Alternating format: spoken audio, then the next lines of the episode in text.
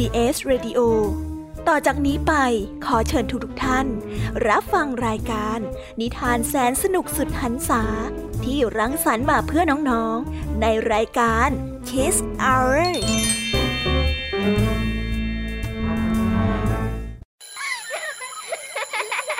โรงเรียนเลิกแล้ว กลับบ้านพร้อมกับรายการ Kiss Hours โดยบรรยาชยโย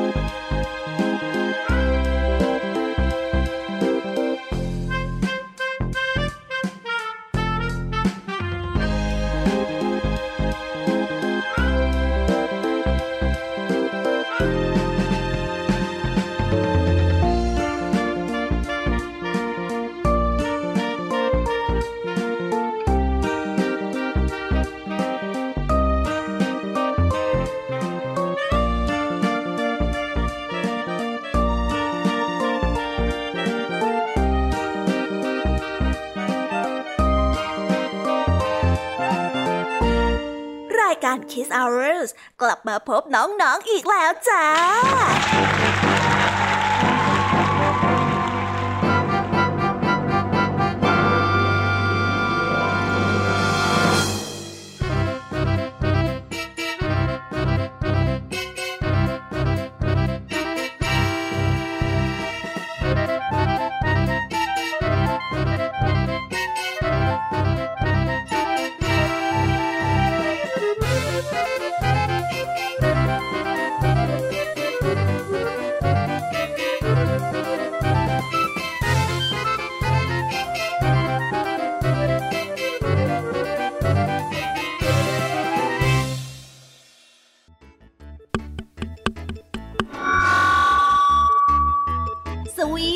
สดีน้องๆชาวรายการ Kiss Hour ทุกๆ คนนะคะ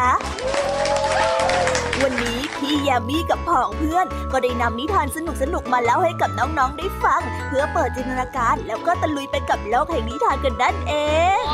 น้องๆคงอยากรู้กันแล้วใช่ไหมล่ะคะว่านิทานที่พวกพี่ได้เตรียมมาฝากน้องๆกันนั้น มีชื่อเรื่องว่าอะไรกันบ้าง เดี๋ยวพี่ยามีจะบอกกันเกริ่นไว้ก่อนนะคะ พอให้เรียกน้ำย่อยกันเอาไว้ก่อนนะ วันนี้นะคะคุณครูหายใจดีของเรา ก็ได้นำนิทานเรื่อง หมูคลุกอุจจาระกับสิงโต ต่อกันด้วยเรื่อง นกกระจาบเจ้าปัญญาส่วนเรื่องราวของนิทานทั้งสองเรื่องนี้จะเป็นอย่างไรและจะสนุกสนานมากแค่ไหน น้องๆต้องรอติดตามรับฟังกันในช่วงของคุณครูไหวใจดีของพวกเรากันนะคะ และวันนี้พี่แยมมี่ก็ได้นำนิทานทั้งสามเรื่องสามรสมาฝากน้องๆกันค่ะ และในนิทานเรื่องแรกที่พี่แยมมี่ได้เตรียมมาฝากน้องๆกันนั้น มีชื่อเรื่องว่าชายจมูกแหวงกับคำพูดที่จริงใจ ต่อกันด้วยเรื่อง สุนัขจิงจอกเจ้าเล่กับพญาหนูเจ้าปัญญา และปิดท้ายด้วยเรื่อง สิงโตกับสุนัขจิ้งจอกลืมตัว ส่วนเรื่องราวของนิทานทั้ง 3 เรื่องนี้จะเป็นอย่างไรจะสนุกสนานมากแค่ไหน น้องๆต้องรอติดตามรับฟังกันในช่วงของพี่แยมมีเล่าให้ฟังกันนะคะนิทานสุภาษิตในวันนี้ค่ะ ลุงทองดีกับเจ้าจ้อย ก็ได้เตรียมสำนวนมาฝากพวกเรากันอีกเช่นเคย ซึ่งในวันนี้นะคะมากันในสำนวนที่ว่า เขียนเสือให้วัวกลัว ส่วนเรื่องราวและความหมายของคำคำนี้จะเป็นอย่างไร และจะสนุกสนานมากแค่ไหน เจ้าจ้อยเนี่ยจะสร้างเรื่องอะไรให้ลุงทองดีปวดหัวอีกนั้น เราต้องรอติดตามรับฟังกันในช่วงของนิทานสุภาษิตจากลุงทองดีและก็เจ้าจ้อยตัวแสบของพวกเรากันนะคะนิทานของพี่เด็กดีในวันนี้ก็ได้จัดเตรียมนิทานมาฝากน้องๆกันอีกเช่นเคยในช่วงท้ายรายการค่ะ ซึ่งในวันนี้นะคะ พี่เด็กดีได้นำนิทานเรื่อง นางนกป่าช้างสอนมาฝากกัน ส่วนเรื่องราวจะเป็นอย่างไรจะสนุกสนานมากแค่ไหน น้องๆต้องรอติดตามรับฟังกันให้ได้เลยนะคะ ในช่วงท้ายรายการกับพี่เด็กดีของเราค่ะโอ้โห เป็นยังไงกันบ้างล่ะคะ ได้ยินแค่ชื่อเรื่องนิทานก็น่าสนุกแล้วใช่ไหมล่ะคะ พี่ยามีก็ตื่นเต้นที่อยากจะรอฟังนิทานที่พวกเรารออยู่ไม่ไหวแล้วล่ะค่ะงั้นเอาเป็นว่าเราไปฟังนิทานทั้งหมดเลยดีกว่าไหมคะ เพราะว่าตอนนี้เนี่ยคุณครูหายใจดี ได้มารอน้องๆอยู่ที่หน้าห้องเรียนแล้วล่ะค่ะงั้นเราไปหาคุณครูไหวกันเถอะนะคะ ไปกันเลย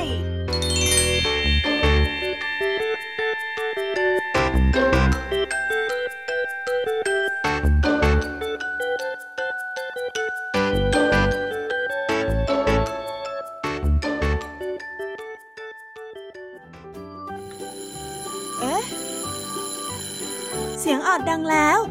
อุ้ยต้องไปเข้าเรียนแล้วล่ะค่ะ ไม่รอช้า เราไปหาคุณครูไหวกันเถอะ ไปกันเลย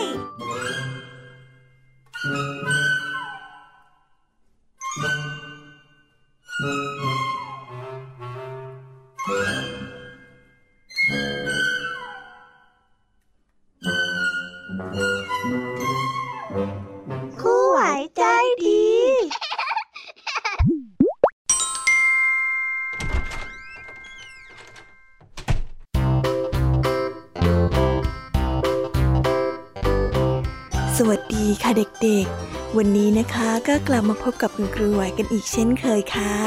และแน่นอนนะคะ ว่ามาพบกับคุณครูไหวแบบนี้ ก็ต้องมาพบกับนิทานที่แสนสนุกด้วยกันถึงสองเรื่อง และในวันนี้คุณครูไหวได้จัดเตรียมนิทานที่แฝงไปด้วยแง่คิดคติสอนใจมาฝากเด็กๆกันค่ะ และในนิทานเรื่องแรก ที่คุณครูไหวได้จัดเตรียมมาฝากกันนั้น มีชื่อเรื่องว่า หมูคลุกอุจจาระ กับสิงโตเจ้าป่า ส่วนเรื่องราวจะเป็นอย่างไร และจะสนุกสนานมากแค่ไหน เราไปติดตามรับฟังพร้อมๆกันได้เลยค่ะ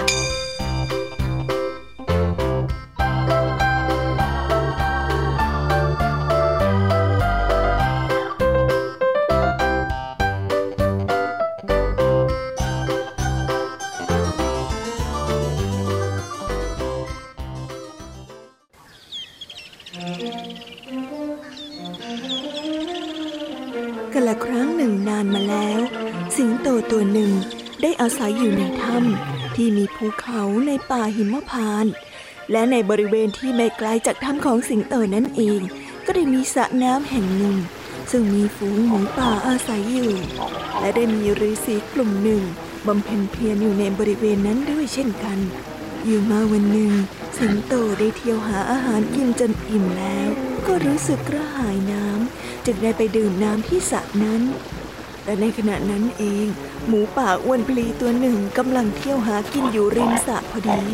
สิงโตพอเห็นหมูป่าเข้า ก็นึกในใจว่า หมูป่าตัวนี้อ้วนผีดีจริง ๆ จับมันกินเป็นอาหารเลยดีกว่า แต่จะว่าไป วันนี้เราก็อิ่มมากแล้ว เอาไว้ค่อยจับมันกินวันหลังก็แล้วกัน แต่เอ๊ะ ถ้าเจ้าหมูป่าตัวนี้มองเห็นเรา มันอาจจะกลัวและไม่ยอมกลับมาที่นี่อีกเลยก็ได้ ถ้าอย่างนั้นเราลองเดินหลบมันหน่อยดีกว่า เจ้าหมูเนี่ย มันจะได้ไม่ระแวงในภายหลัง แล้ววันหลังเราจะได้กลับมาจับมันกินง่ายๆเฮ้ยข้ายอมเจ้าสักวันหนึ่งละกันนะเจ้าหมู คิดแล้วสิงโตก็ได้เดินหลบไปอีกทาง เพื่อไม่ให้หมูป่านั้นเห็น แต่หมูป่าก็บังเอิญเหลือไปเห็นสิงโตกำลังเดินหลบไปอีกทางพอดี มันจึงคิดในใจว่า เอ๊ะทำไมสิงโตตัวนี้โดนเลี้ยงเราไปนะ สงสัยมันต้องกลัวเราแน่ๆเลยมันถึงเดินหลบไปแบบนั้นนะหมูป่าได้คิดเข้าข้างตัวเองแล้วก็ยิ้มกริ่ม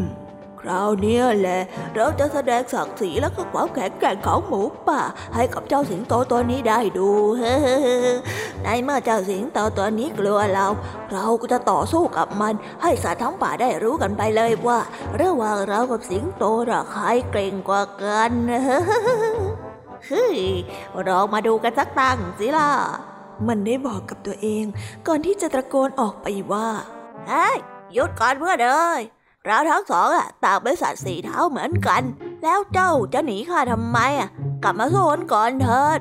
หรือว่าเป็นเพราะเจ้ากลัวข้าจึงได้เดินหนีไปแบบเนี้ยสิงโตได้ยินหมูป่าร้องเช่นนั้น จึงได้ตอบไปว่า เจ้าหมูป่าเอ๋ยวันนี้ข้าไม่อยากสู้กับใคร แต่ในอีกเจ็ดวัน มาเจอกันที่นี่ก็ได้ แล้วข้าจะเป็นคู่ต่อสู้ให้กับเจ้า เมื่อสัตว์ทั้งสองได้ตกลงกันได้แล้ว จึงต่างพากันกลับที่พักของตัวเอง ฝ่ายหมูป่าก็รู้สึกเบิกบานใจ และอยากที่จะอวดว่าตนเองนั้น เก่งจนสามารถท้าสู้กับสิงโตได้ จึงได้กลับไปเล่าให้พวกพ้องได้ฟังเป็นการใหญ่ทว่าหมูป่ากลับตกใจ และต่อว่ามันโดยทันที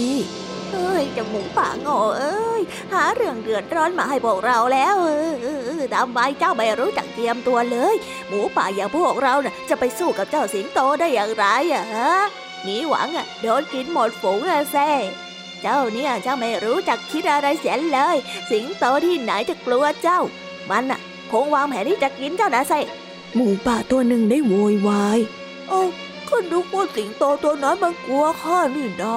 แล้วทีนี้จะทำยังไงดีอะข้าเนี่ยไม่น่าเลยทำยังไงดีล่ะท่าน หมูป่าได้ตอบเสียงอ่อยเหากเจ้าอยากจะรอดนะมันก็ไม่ยากหรอก เจ้าน่ะ จงไปที่ที่ถ่ายอุจจาระของพระฤาษีสิแล้วก็ลงไปเกือกกลัวกับอุจจาระ จากนั้นน่ะก็ปล่อยให้แห้งติดตัวสักเจ็ดวัน พอถึงวันที่เจ็ดในตอนเช้าน่ะ เจ้าก็เกลือกตัวอีกครั้งเพื่อให้มันชุ่มน้ำค้าง จากนั้นก็ไปยืนอยู่ตรงเหนือลมก่อนที่เจ้าสิงโตจำมา พอเจ้าสิงโตได้กลิ่นเหม็นจากอุจจาระในตัวของเจ้า มันก็จะรังเกียจแล้วก็หนีไปเองไงล่ะ เจ้าลองไปทำตามดูนะ หมูป่าก็ได้แนะนำเจ้าหมูไม่มีทางเลือก จึงได้ยอมทำตาม ในวันนัดการต่อสู้ เมื่อสิงโตมาถึงบริเวณสระน้ำก็ได้กลิ่นอุจจาระจากหมูตลบอบอวนไปทั่ว มันจึงได้กล่าวขึ้นมาว่า ฮ้ย เจ้าหมูป่า แกเนี่ยมันช่างหาทางเอาตัวรอดแต่อย่างแยบยนจริง ๆ หากว่าเจ้าไม่เปื้อนไปด้วยอุจจาระ เราจะกินเจ้าซะตรงนี้เลย แต่คราวนี้ข้าขอยอมแพ้ ให้เจ้าเป็นฝ่ายชนะไปก็แล้วกัน เจ้าหมูสกรปรกเฮ้ย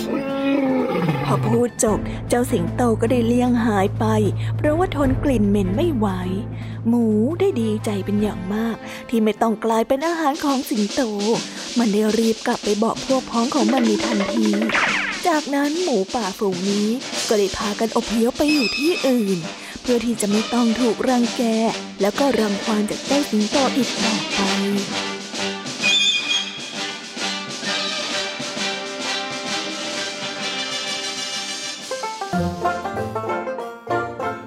นิทานเรื่องนี้ก็ได้สอนให้เรารู้ว่า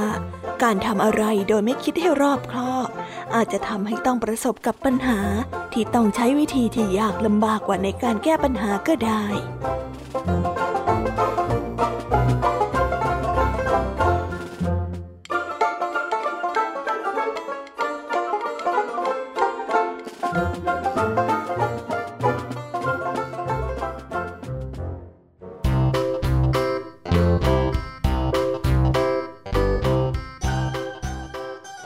ก็จบกันไปเป็นที่เรียบร้อยแล้วนะคะสำหรับนิทานในเรื่องแรกของคุณครูไหว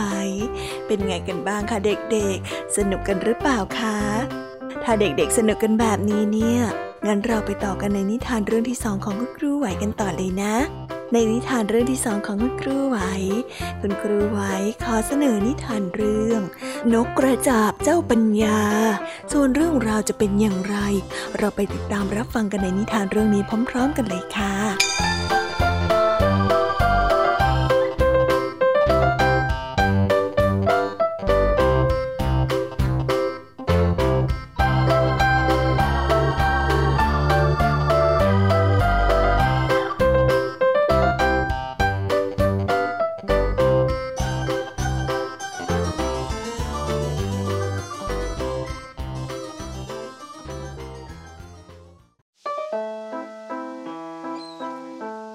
ละครั้งหนึ่งนานมาแล้ว มีนกกระจาบที่เฉลียวฉลาดและมีไหวพริบดีอยู่ตัวหนึ่ง ทุกครั้งเวลาที่มันออกไปหากิน จะระมัดระวังตัวอยู่เสมอ เพื่อไม่ให้ถูกจับได้ ผลจากความรอบคอบ และความระมัดระวังตัวเป็นอย่างดีของมันทำให้นกกระจาบตัวนี้ไม่ต้องตกเป็นเหยื่อของนายพราน และเอาตัวรอดมาได้ทุกครั้ง จนครั้งหนึ่ง มันได้เริ่มมีความหวาดระแวงน้อยลง ตอนนั้นเองก็ได้มีนายพรานคนหนึ่งมาวางข่ายเพื่อดักนก นกกระจาบไม่ทันได้ระวังตัว ในที่สุดมันก็หลงกลติดตะข่ายของนายพรานเข้า ปกติที่จับได้จากป่านั้น จะเป็นตัวเล็กกว่านกเลี้ยง ดังนั้นเมื่อนายพรานจับนกได้มาแล้ว ก็มักจะนำไปเลี้ยงดูต่อเอง อีกระยะหนึ่ง มันก็จะอ้วนท้วน แล้วก็นำไปขายถ่ายทอดตลาดได้ราคาสูงขึ้น ฝ่ายนกกระจาบเองก็ถูกนำเข้าไปขังในกรงกับนกตัวอื่นอีกหลายตัว มันรู้ดีว่าตัวมันเองนั้นคงหนีไปไม่พ้น และจะต้องถูกนำไปขายเพื่อเป็นอาหารของมนุษย์ เจ้านกกระจาบจึงได้เร่งคิดหาอุบาย เพื่อเอาตัวรอดด้วยความมีไหวพริบของมัน มันจึงได้คิดออกมาว่าข้าเข้าใจนะ ที่นายพันน่ะนำเรามาเลี้ยงก็เพราะว่าต้องการที่จะให้เราอวบอ้วน แล้วก็จะได้ขายได้ราคา แต่เรายอมอดทนไม่กินอาหาร เราก็จะผอมและนายพานน่ะ ก็จะขายเราไม่ได้ฮ่าซึ่งก็จะทำให้เรามีโอกาสรอดอะนะยอมอดอาหารดีกว่า เพื่อให้เรามีชีวิตอยู่รอด คิดแล้วนกกระจาบก็ไม่ยอมกินอะไรเลย จนร่างกายสู้ผอม เหลือแต่หนังหุ้มกระดูก ฝ่ายนายพรานเมื่อได้นำนกไปขาย ก็ขายได้ทุกตัว ยกเว้นนกกระจาบตัวนี้เท่านั้น เขาได้รู้สึกแปลกใจมาก จึงได้จับนกกระจาบออกจากกรงเพื่อมาตรวจสอบดูว่าทำไมจึงขายไม่ได้ ด้วยตัวที่พร้อมของมันทำให้นายพรานจับมันไม่ได้ และก็จับมันไม่แน่นมือ ดังนั้น พอมีจังหวะที่นายพรานเผลอนกกระจาบจึงได้เตรียมตัวที่จะหนีออกไป และแล้วมันก็ได้บินหลุดออกจากมือของนายพราน เมื่อนกกระจาบได้บินกลับไปยังที่อยู่ของตน เพื่อนๆ ต่างลุมล้อมซักถามเจ้านกกระจาบที่ได้รอดชีวิตมาด้วยความแปลกใจ มันจึงได้เวลาเล่าเรื่องราวและก็รวมไปถึงกลอุบาย ที่มันรอดชีวิตกลับมาได้ ให้เพื่อนนกของมันได้ฟัง เพื่อนๆนกของมัน ต่างพากันสรรเสริญในความอดทน และความมีสติในการแก้ไขปัญหาของมัน จนทำให้เอาชีวิตรอดออกมาได้ เจ้านกกระจาบจึงได้กล่าวกับเพื่อนๆไปว่า คนเมื่อไม่รู้จักคิด ย่อมไม่พบทางออกในการแก้ไขปัญหา ขอให้ท่านดูเราที่ใช้ความคิดและกระสั่งกลอุบายจนเอาตัวรอดออกมาได้นั่นเอง นี่แหละหน้าที่เรียกว่ารู้จักคิดฮ่าฮ่า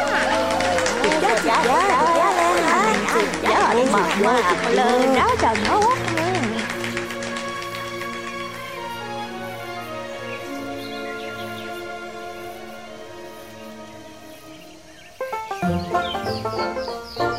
นิทานเรื่องนี้ก็ได้สอนให้เรารู้ว่า การที่จะประสบความสำเร็จในการทำสิ่งใดก็ตาม ย่อมต้องอาศัยปฏิพันธ์ไหวพริบในการแก้ปัญหา จึงจะผ่านพ้นอุปสรรคต่างๆไปได้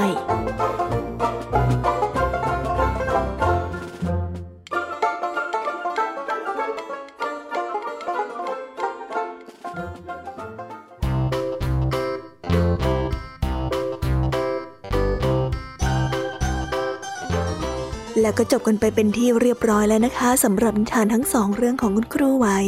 เป็นยังไงกันบ้างล่ะคะเด็กๆ วันนี้เนี่ยสนุกจุใจกันหรือเปล่าเอ่ยมีเด็กๆหลายคนเลยนะคะที่ยังไม่จุใจกัน งั้นเราไปต่อกันในนิทานช่วงต่อไปกันเลยดีกว่าไหมคะเอาละค่ะ งั้นเราไปต่อกันในนิทานช่วงต่อไปกับช่วงพี่แยมมี่เล่าให้ฟังกันเลยนะคะ แต่สำหรับตอนนี้เนี่ย เวลาของคุณครูไหวก็ได้หมดลงไปแล้ว งั้นครูไหวต้องขอตัวลากันไปก่อนแล้วนะคะ สวัสดีค่ะ บ๊ายบาย และพบกันใหม่นะคะเด็กๆ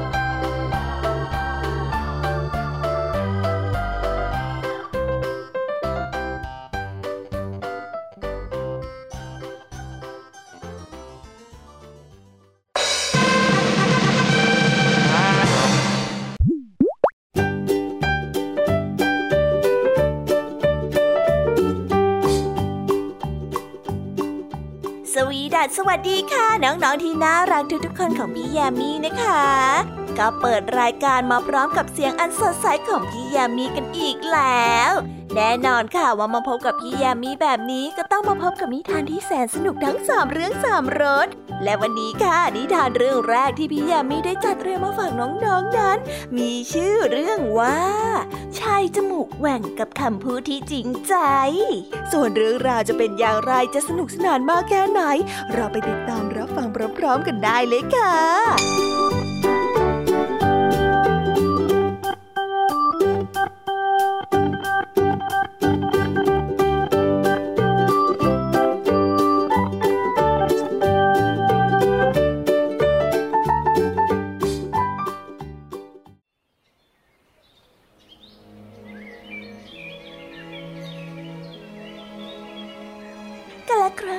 านมาแล้ว มีลูกชายของเศรษฐีสามคนในเมืองพราณสี ทั้งสามเป็นเพื่อนรักกันมาตั้งแต่เด็ก แม้จะมีนิสัยที่แตกต่างกัน แต่ทั้งสามก็มักจะไปไหนมาไหนด้วยกันเสมอ วันหนึ่งที่เมืองพาราณสีได้มีงานมหรสพ ลูกชายของเศรษฐีทั้งสามก็ตั้งใจที่จะไปเที่ยวงานนี้ด้วยกัน แต่ก่อนที่จะไปเที่ยวงาน ทั้งสามได้ปรึกษากันว่า ควรที่จะหาของมาประดับตัวเสียหน่อย เราจะประดับอะไรบนเสื้อผ้าเพื่อไปเที่ยวในงานดีนะ ลูกชายเศรษฐีคนหนึ่งได้กล่าว ถ้าอย่างนั้นเอาเป็นดอกบัวดีไหมล่ะ ลูกชายเศรษฐีคนที่สองได้เสนอ ดีสิแต่จะไปหาดอกบัวที่ไหนเล่า ลูกชายเศรษฐีคนหนึ่งได้ถามขึ้น ก็ตรงสระบัวที่อยู่ชานเมืองไง ที่มีคนจมูกแหว่งดูแลอยู่นะ่ะท่านพอจะนึกออกไหม ลูกชายเศรษฐีคนที่สามได้แนะนำเมื่อตกลงกันได้แล้ว ลูกชายเศรษฐีทั้งสามคนก็พากันไปที่สระบัวบริเวณชานเมือง เพื่อขอดอกบัวมาประดับเสื้อผ้าสำหรับที่จะไปเที่ยวงานมหรสพเมื่อไปถึงสระบัว ลูกชายเศรษฐีคนหนึ่งก็ได้พูดขอดอกบัวกับชายจมูกแหว่งว่า พี่ชาย ท่านย่อมรู้ว่าผมและหนวดที่ตัดแล้วยังงอกขึ้นใหม่ได้ ดังนั้นข้าขอให้จมูกของพี่ชายจงงอกขึ้นใหม่เช่นกัน เขาได้พูดเอาใจชายจมูกแหว่งก่อนที่จะกล่าวออกมาว่าข้าอยากจะได้ดอกบัวสักดอกนะ่ะ ขอข้าหน่อยได้ไหม ชายจมูกแหว่งได้มองหน้าของลูกชายเศรษฐีคนที่หนึ่งอย่างไม่พอใจ เขารู้ดีว่า จมูกของเขาไม่มีวันงอกขึ้นมาได้ ชายคนนี้เพียงต้องการมาประจบ เพื่อเอาดอกบัว จึงพูดเรื่องที่เป็นไปไม่ได้ออกมาเช่นนี้ เขาจึงได้นิ่ง และไม่ยอมให้ดอกบัวแก่ลูกชายเศรษฐีคนที่หนึ่งเมื่อเหตุการณ์เป็นเช่นนั้น ลูกชายเศรษฐีคนที่สอง จึงได้พูดขอดอกบัวจากชายจมูกแหว่งว่า พี่ชาย ข้าวในนาที่หวานแล้วก็ยังงอกขึ้นได้ จมูกของพี่ชายก็ย่อมงอกขึ้นมาได้เช่นกัน เออข้าอยากจะขอดอกบัวจากท่านสักดอกนะ่ะขอข้าหน่อยได้ไหมชายจมูกแหว่งได้ฟังก็ยืนนิ่งอยู่ และก็ไม่ยอมให้ดอกบัว เพราะรู้ดีว่าลูกชายเศรษฐีคนที่สองก็พูดโกหก เพื่อเอาใจเขาไม่ต่างจากลูกชายเศรษฐีคนที่หนึ่งลูกชายเศรษฐีคนที่สามจึงได้พูดขอดอกบัวขึ้นมาบ้าง โอ้พี่ชาย ข้าขอโทษด้วยที่พี่ของข้าทั้งสองน่ะพูดกับท่านเกินความจริงไป เพราะตามความจริงแล้ว จมูกของพี่ชายน่ะ ไม่ว่าจะทำอย่างไรก็ไม่มีวันงอกขึ้นมาได้อีกอยู่แล้ว ชายจมูกแหว่งได้มองลูกชายเศรษฐีคนที่สามด้วยความแปลกใจ ที่เขากล้าพูดความจริงข้าอยากจะขอดอกบัวไปประดับเพื่อเที่ยวงานมหรสพหน่อยได้ไหมพี่ชาย ลูกชายเศรษฐีคนที่สามก็ได้ถามต่อกับชายจมูกแหว่งชายจมูกแหว่งรู้สึกพอใจ ที่ลูกชายเศรษฐีคนที่สามแสดงความจริงใจออกมา เขาจึงได้พูดออกไปว่า สองคนนั่นพูดโกหก ส่วนท่านย่อมพูดความจริงกับข้า ถ้าเป็นอย่างนั้นข้าจะให้ดอกบัวแก่ท่านก็แล้วกันว่าแล้วชายจมูกแหว่งก็ได้มอบดอกบัวให้แก่ลูกชายเศรษฐีคนที่สามกำใหญ่ เพื่อแสดงถึงความพอใจที่เขาพูดความจริงต่อตน นิทานเรื่องนี้ก็ได้สอนให้เรารู้ว่า คนที่พูดและกระทำสิ่งต่างๆด้วยความจริงใจ ย่อมได้รับความจริงใจกลับมา และประสบความสำเร็จในการทำสิ่งเหล่านั้น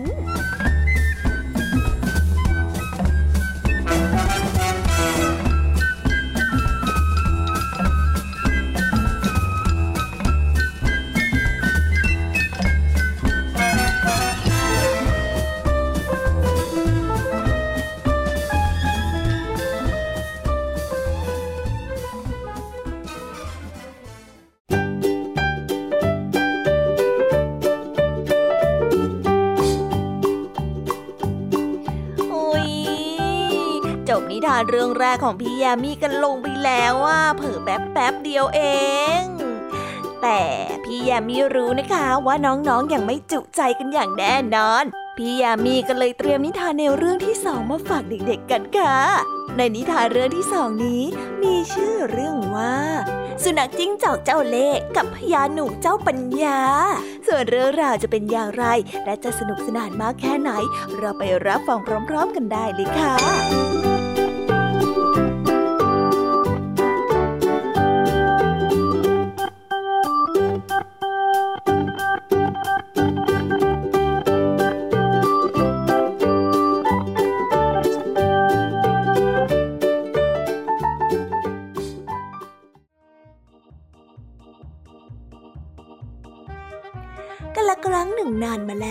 มีพญาหนูตัวหนึ่งที่มีขนาดตัวใหญ่เท่าลูกหมู และบริวารหนูมากถึงห้าร้อยตัว หนูฝูงนี้ได้อาศัยอยู่ในป่าแห่งหนึ่งอย่างสงบสุข โดยอาศัยบารมีของพญาหนูคอยคุ้มครองอยู่ วันหนึ่งสุนัขจิ้งจอกตัวหนึ่งได้เดินผ่านมาเห็นหนูฝูงนี้เข้า มันจึงคิดในใจว่า คราวนี้คงเป็นโชคของมันแล้ว ที่ไม่ต้องไปแสวงหาอาหารให้เหนื่อยยากอีก เพียงแค่มาหาหนูฝูงนี้ก็คงมีอาหารกินไปได้อีกนาน คิดแล้วมันก็วางแผนหาทางลวงเจ้าหนูฝูงนี้ให้ตกเป็นอาหารของมัน โดยที่พวกหนูนั้นไม่สงสัย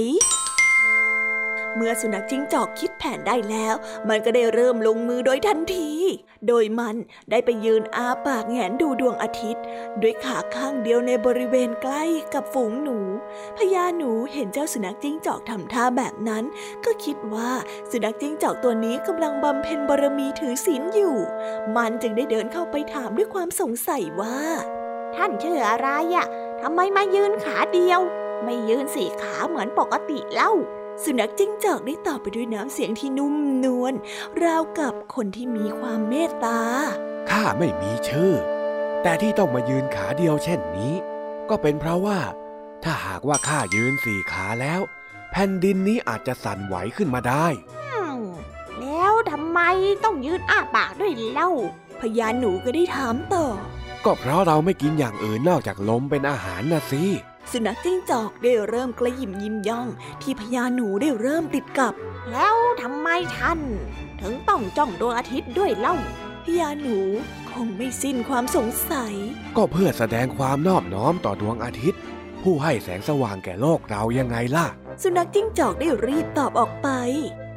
ญาหนูและบริวารได้ยินดังนั้นก็คิดว่า สุนัขจิ้งจอกตัวนี้เป็นผู้ทรงศีลจึงได้พากันผลัดเปลี่ยนหมุนเวียนมาคอยดูแล สุนัขจิ้งจอกจึงได้ฉวยโอกาสตอนที่บริวารหนูมาดูแลนั้น จับพวกมันกินเป็นอาหาร จนบริวารหนูได้เริ่มลดน้อยลงพญาหนูก็ได้เริ่มสงสัยว่าทำไมบริวารของตนจึงได้หายไป จึงได้ตัดสินใจไปดูแลเจ้าสุนัขจิ้งจอกแทนเหล่าบริวารนนั้นเสียเอง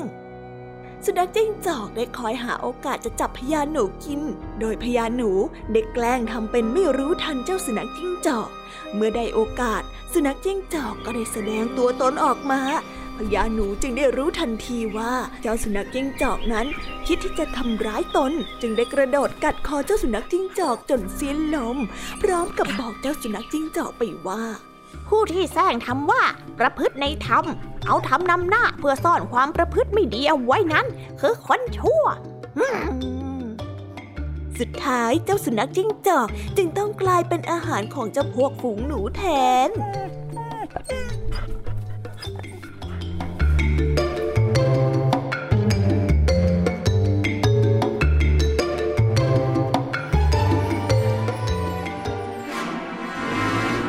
นิทานเรื่องนี้ก็ได้สอนให้เรารู้ว่า ก่อนที่จะให้ความสนิทสนมกับผู้ใด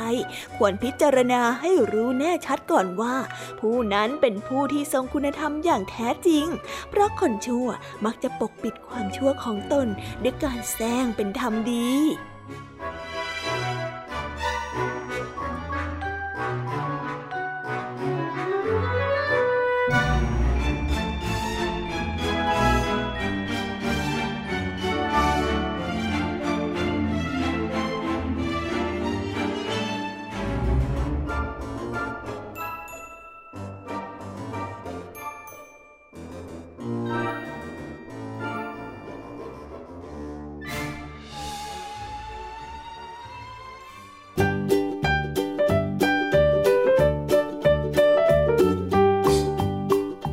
แล้วก็จบกันไปแล้วนะสำหรับนิทานในเรื่องที่สองของพี่ยามี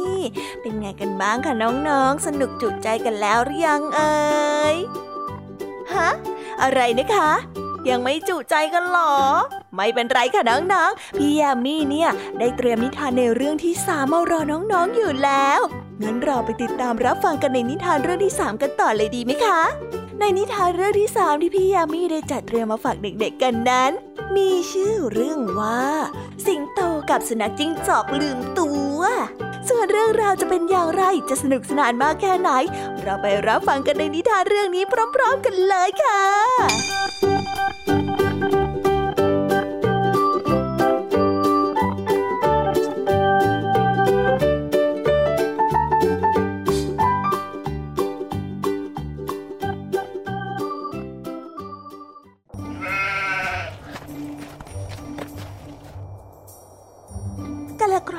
นานมาแล้ว สิงโตตัวหนึ่ง ผู้ที่มีลักษณะพึงผาย กล้าหาญและสามารถหาอาหารได้อย่างง่ายได้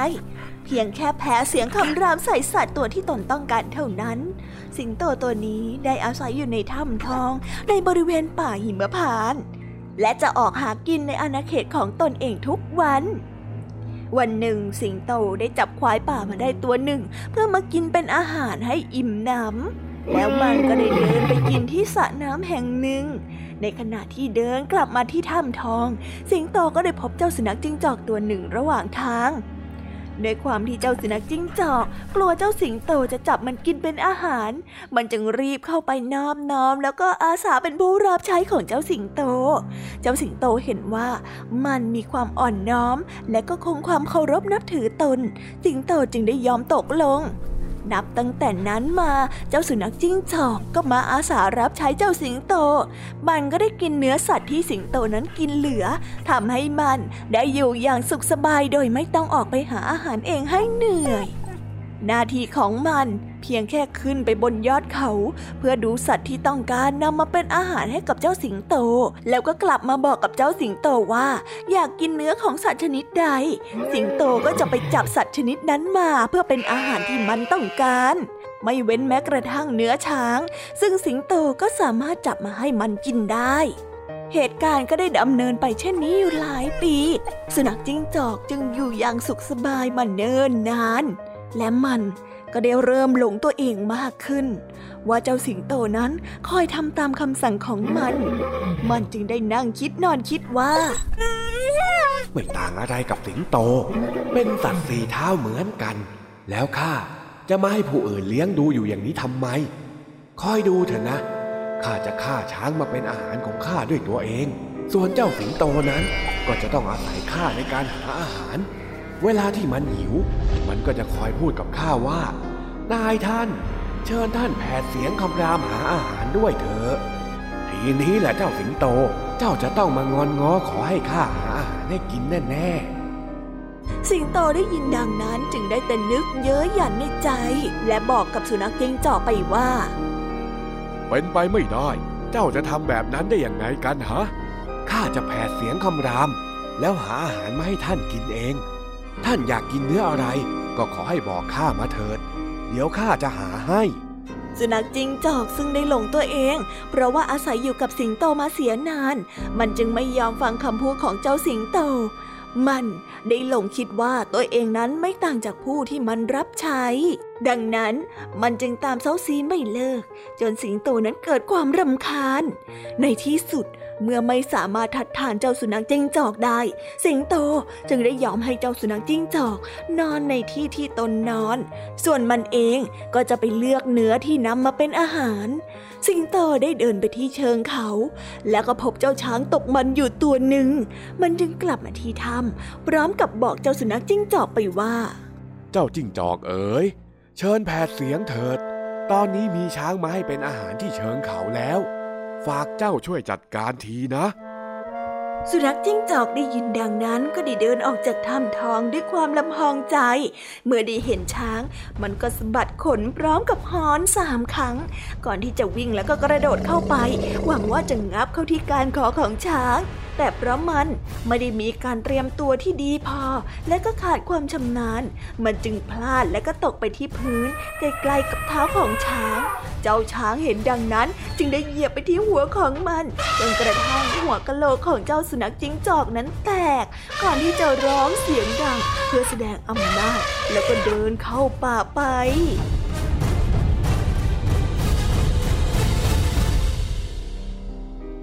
สิงโตเห็นดังนั้นจึงได้แต่สลดใจกับชะตากรรมของเจ้าสุนัขจิ้งจอก ที่ต้องมาเสียชีวิต เพราะว่าความลืมตัวของตน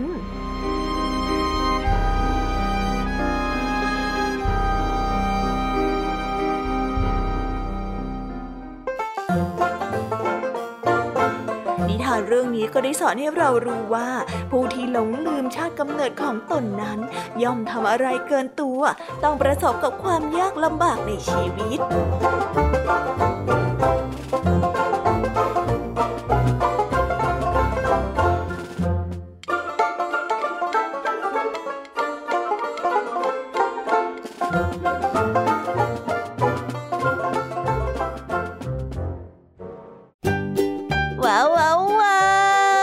กันไปเป็นที่เรียบร้อยแล้วนะคะสำหรับนิทานของพี่ยามีเป็นไงกันบ้างคะเด็กๆ ได้ข้อคิดหรือว่าคติสอนใจอะไรกันไปบ้าง อย่าลืมนำไปเล่าให้กับเพื่อนๆที่โรงเรียนได้รับฟังกันด้วยนะคะ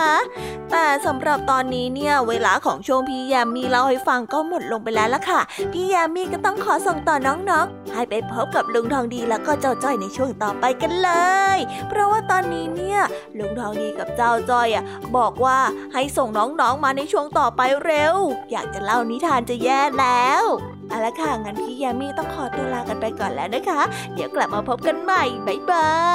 ย ไปหาลุงทองดีกับเจ้าจอยกันเลยค่ะ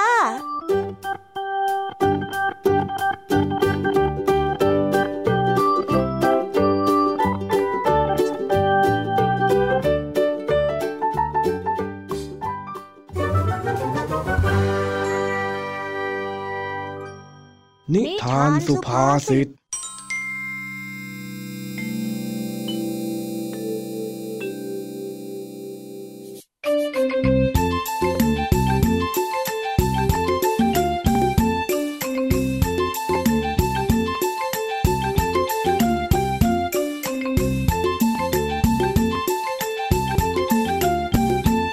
เย็นวันนี้เจ้าจ้อย ก็ได้มาเล่นซนแถวบ้านลุงทองดีอีกเช่นเคย แต่บังเอิญว่าได้ไปเห็นลุงทองดีกำลังมัดม้วนฟางอยู่ ก็เลยวิ่งเข้าไปถามด้วยความสงสัย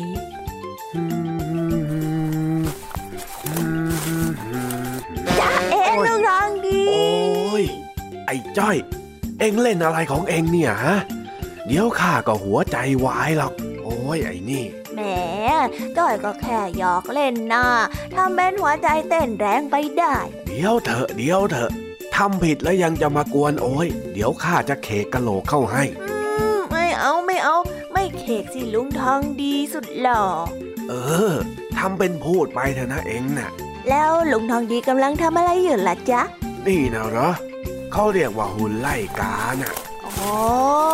เห็นยัดฟางเข้าไปเยอะแยะ จ้อยก็นึกว่าลุงทองดีกำลังจะทำกระสอบทรายซะอีก หุ่นไล่กาเจ้าจ้อย หุ่นไล่กา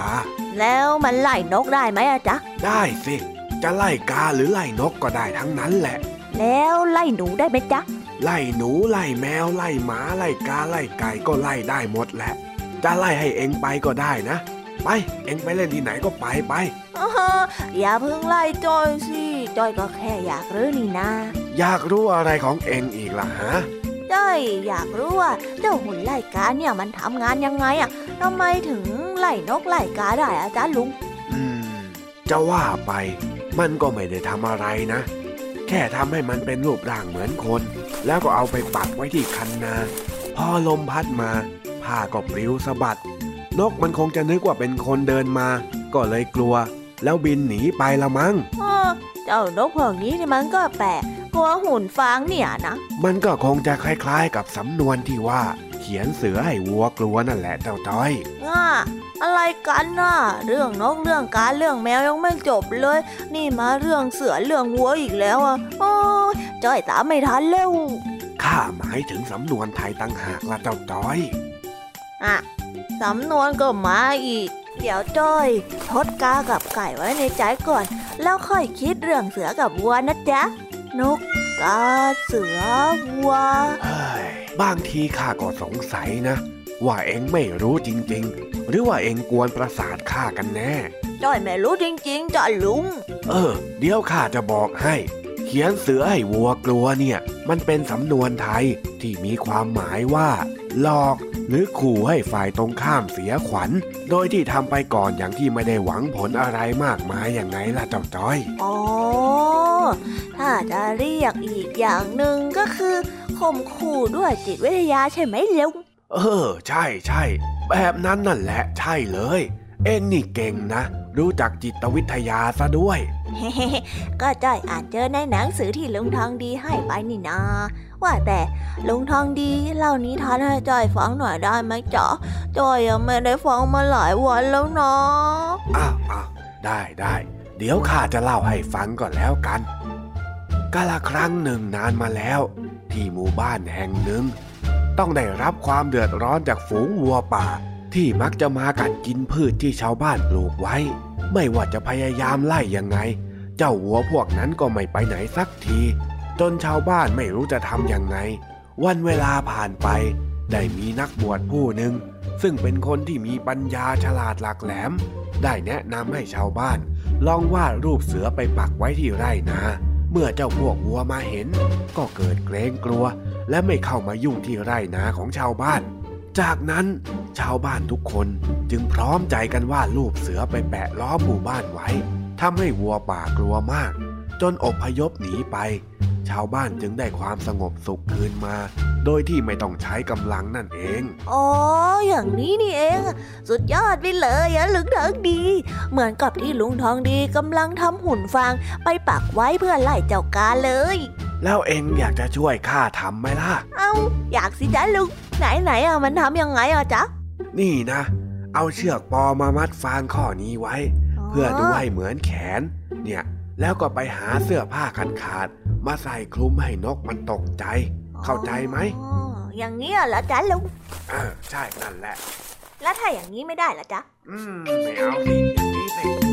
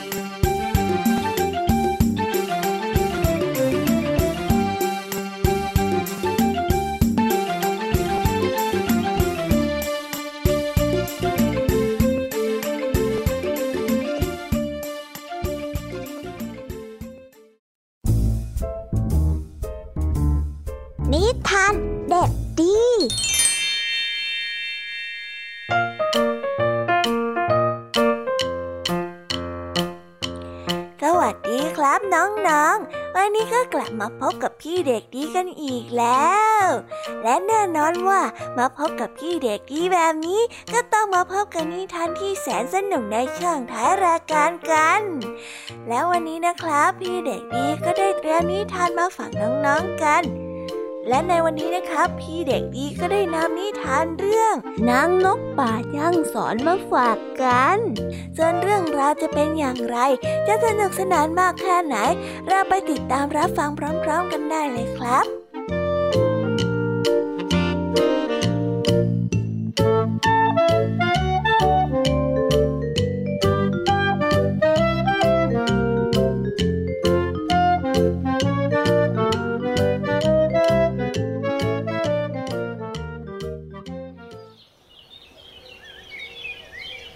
ครั้งหนึ่งนานมาแล้วณบริเวณป่าหิมพานต์ฝูงนกป่าฝูงหนึ่ง มีนกป่าผู้ทรงคุณธรรม เป็นหัวหน้าคอยดูแลนกนับร้อยตัวและในฝูงนั้นยังมีนางนกตัวหนึ่งที่มีนิสัยโลภมาก และชอบแตกฝูงอยู่เสมอ วันหนึ่ง นางนกป่าตัวนี้ก็ได้บินแตกฝูงไปหาอาหารกินนอกป่า มันได้บินออกไปไกล จนไปถึงบริเวณเส้นทางใหญ่ ที่เป็นทางสัญจรของผู้คนซึ่งบริเวณเส้นทางนี้มีเมล็ดข้าวสารข้าวเปลือกรวมไปถึงเมล็ดถั่วเขียวที่ชาวบ้านนั้นนำไปขาย หรือเก็บเกี่ยวมาตากไว้ แล้วก็ได้อยู่เรี่ยร่ายหลายทางเป็นจำนวนมาก นางนกป่าจึงได้กินอาหารเหล่านี้จนอิ่มหนำพร้อมกับความคิดที่ว่า ถ้าเรากลับไปด้วยอาการที่อิ่มหนำนกป่าตัวอื่นก็รู้ว่าแถวนี้ไม่มีอาหารอยู่มาก พวกมันก็คงจะพากันมากินกับเรา เมื่อนั้นน่ะ เราก็จะไม่ได้กินอาหารอย่างสบายๆเช่นนี้อีก เราก็ต้องแบ่งอาหารให้เจ้าพวกนกป่าพวกนั้นนางนกป่าได้คิดก็กังวลใจ เพราะว่าความโลภอยากจะเก็บอาหารเอาไว้กินคนเดียว ดังนั้นเมื่อถึงเวลากลับมาจากหาอาหาร ดังนกป่าก็ได้เที่ยวบอกกับนกตัวอื่นที่มันพบว่า นี่นี่นี่นี่นี่นี่พวกท่านรู้ไหม ว่าทางเส้นใหญ่ที่ไกลออกไปจากป่าเนี้ยนะ มันอันตรายมากมายเลยรู้ไหม ไหนจะฝูงช้าง ฝูงม้า อีกทั้งเกวียน ถ้าบินไปได้ไม่เร็วพอ แล้วก็ไม่มีสติอยู่ได้ตลอดเวลาแล้วก็ อย่าไปหากินทางนั้นโดยเด็ดขาดเลยเด้อเดี๋ยวจะตายได้ง่ายๆไม่รู้ว่าเมื่อไรจะมีช้างมาเหยียบเราม้าจะวิ่งมา หรือวัวเทียมเกวียนจะมาเฮ้ยข้าน่ะ เตือนเพราะว่าความหวังดีหรอกนะ มันอันตรายมากจริงๆอะนกป่าได้เที่ยวพร่ำสอนผู้อื่นแบบนี้อยู่ตลอดเวลา เพื่อกันไม่ให้เจ้านกตัวอื่นไปหากินทางเดียวกับตัวเองเจ้านกตัวอื่นในฝูง ต่างพากันเรียกนางว่า แม่อนุสาลิกา ซึ่งแปลว่า ผู้ที่ชอบพร่ำสอนผู้อื่น ต่อมาวันหนึ่งนางนกป่านั้นก็ได้บินไปหากินตามปกติที่บริเวณเส้นทางใหญ่ ซึ่งเป็นเส้นทางสัญจร ขณะที่นางนกป่ากำลังจิกกินเมล็ดถั่วด้วยความอร่อยอร่อยทำให้ไม่ทันได้ระวังตัว แม้ว่าจะได้ยินเสียงเกวียนแล่นมาด้วยความเร็วก็ตาม แต่นางนกป่าก็มัวแต่ประมาทและก็ห่วงกิน คิดว่าเกวียนนั้นยังอยู่ห่างจากตัวมาก มารู้อีกทีเกวียนนั้นก็มาถึงตัวแล้ว นางนกก็ได้บินหนีไปไม่ทัน จึงได้ถูกล้อเกวียนทับตัวเองจนขาดเป็นสองท่อน และก็ได้นอนเสียชีวิตอยู่ตรงนั้นในยามเย็นเมื่อเจ้านกจ่าฝูงได้เรียกประชุมเหล่านกป่า เพื่อที่จะมาตรวจดูจำนวนสมาชิก ก็ได้พบว่านางนกป่านั้นได้หายไป นกจ่าฝูงจึงได้บินออกไปบอกนกตัวอื่น ให้ออกติดตามแล้วก็หานางให้พบ และภาพที่เห็นก็คือ นางนกได้นอนเสียชีวิตอยู่บนทาง ที่คนใช้สัญจรนั่นเอง นกจ่าฝูงได้มองนางนกกาด้วยความสลดใจ ก่อนที่จะกล่าวสั่งสอนพวกเหล่านกไปว่า ดูนางนกป่าที่ชื่ออนุสาลิกานี่เป็นตัวอย่างเถิดวันวันๆคอยแต่พร่ำสอนนกตัวอื่นอยู่ตลอดเวลา แต่ว่าตัวเองกลับตกอยู่ในความโลภมัวแต่ห่วงกินจนไม่ทันระวังภัย สุดท้ายก็ต้องมาประสบเคราะห์กรรมเช่นนี้ พวกท่านจงดูเป็นเยี่ยงอย่างแล้วอย่าทำตามนะ นิทานเรื่องนี้ก็ได้สอนให้เรารู้ว่า ผู้ที่มีคุณธรรมจะไม่มัวแต่พร่ำสอนหรือพิจารณาผู้อื่น แต่จะสอนและก็พิจารณาตนเองก่อนเสมอ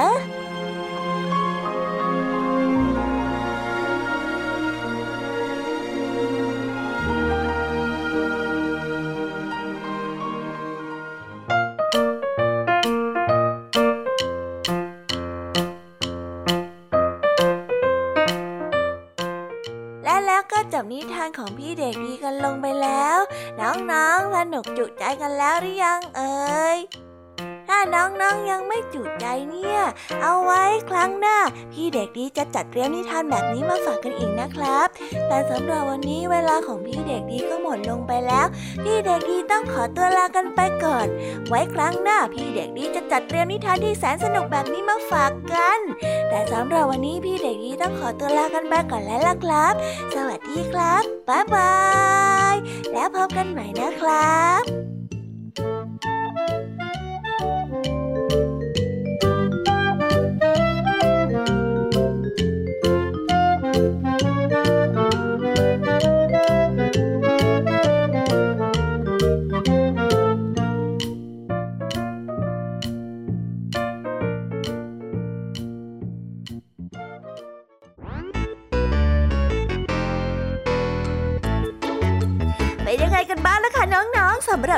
านหลากหลายเรื่องราวที่ได้รับฟังกันไปในวันนี้ สนุกกันหรือเปล่าเอ่ยหลากหลายเรื่องราวที่ได้นำมาเนี่ย บางเรื่องก็ให้ข้อคิดสะกิดใจ บางเรื่องก็ให้ความสนุกสนานเพลิดเพลิน แล้วแต่ว่าน้องๆเนี่ยจะเห็นความสนุกสนานในแง่มุมไหนกันบ้าง ส่วนพี่ยามีแล้วก็พ่องเพ เนี่ยก็มีหน้าที่ในการนำนิทานมาส่งตรงถึงน้องๆแค่นั้นเองล่ะค่ะ แล้ววันนี้นะคะ เราก็ฟังนิทานกันมาจนถึงเวลาที่กำลังจะหมดลงอีกแล้วอะหอยใครที่ฟังไม่ทันเนี่ย หรือว่าฟังไม่ครบ ก็สามารถไปย้อนรับฟังได้ที่เว็บไซต์ไทย PBS Radio หรือที่แอปพลิเคชันไทย PBS Radio ได้นะ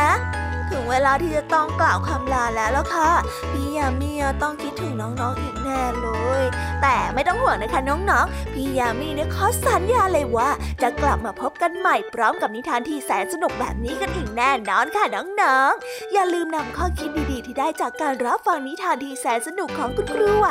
พี่ยมมี่ลุงทองดีและก็เจ้าจ้อย และก็นิทานจากพี่เด็กดีในวันนี้ไปใช้กันด้วยนะคะ เด็กๆ เอาไว้พบกันใหม่ในวันพรุ่งนี้นะสำหรับหรับวันนี้พี่ยามีต้องขอตัวลากันไปก่อนแล้วล่ะค่ะ สวัสดีค่ะ บ๊ายบายนะคะน้องๆ และพบกันใหม่ค่ะ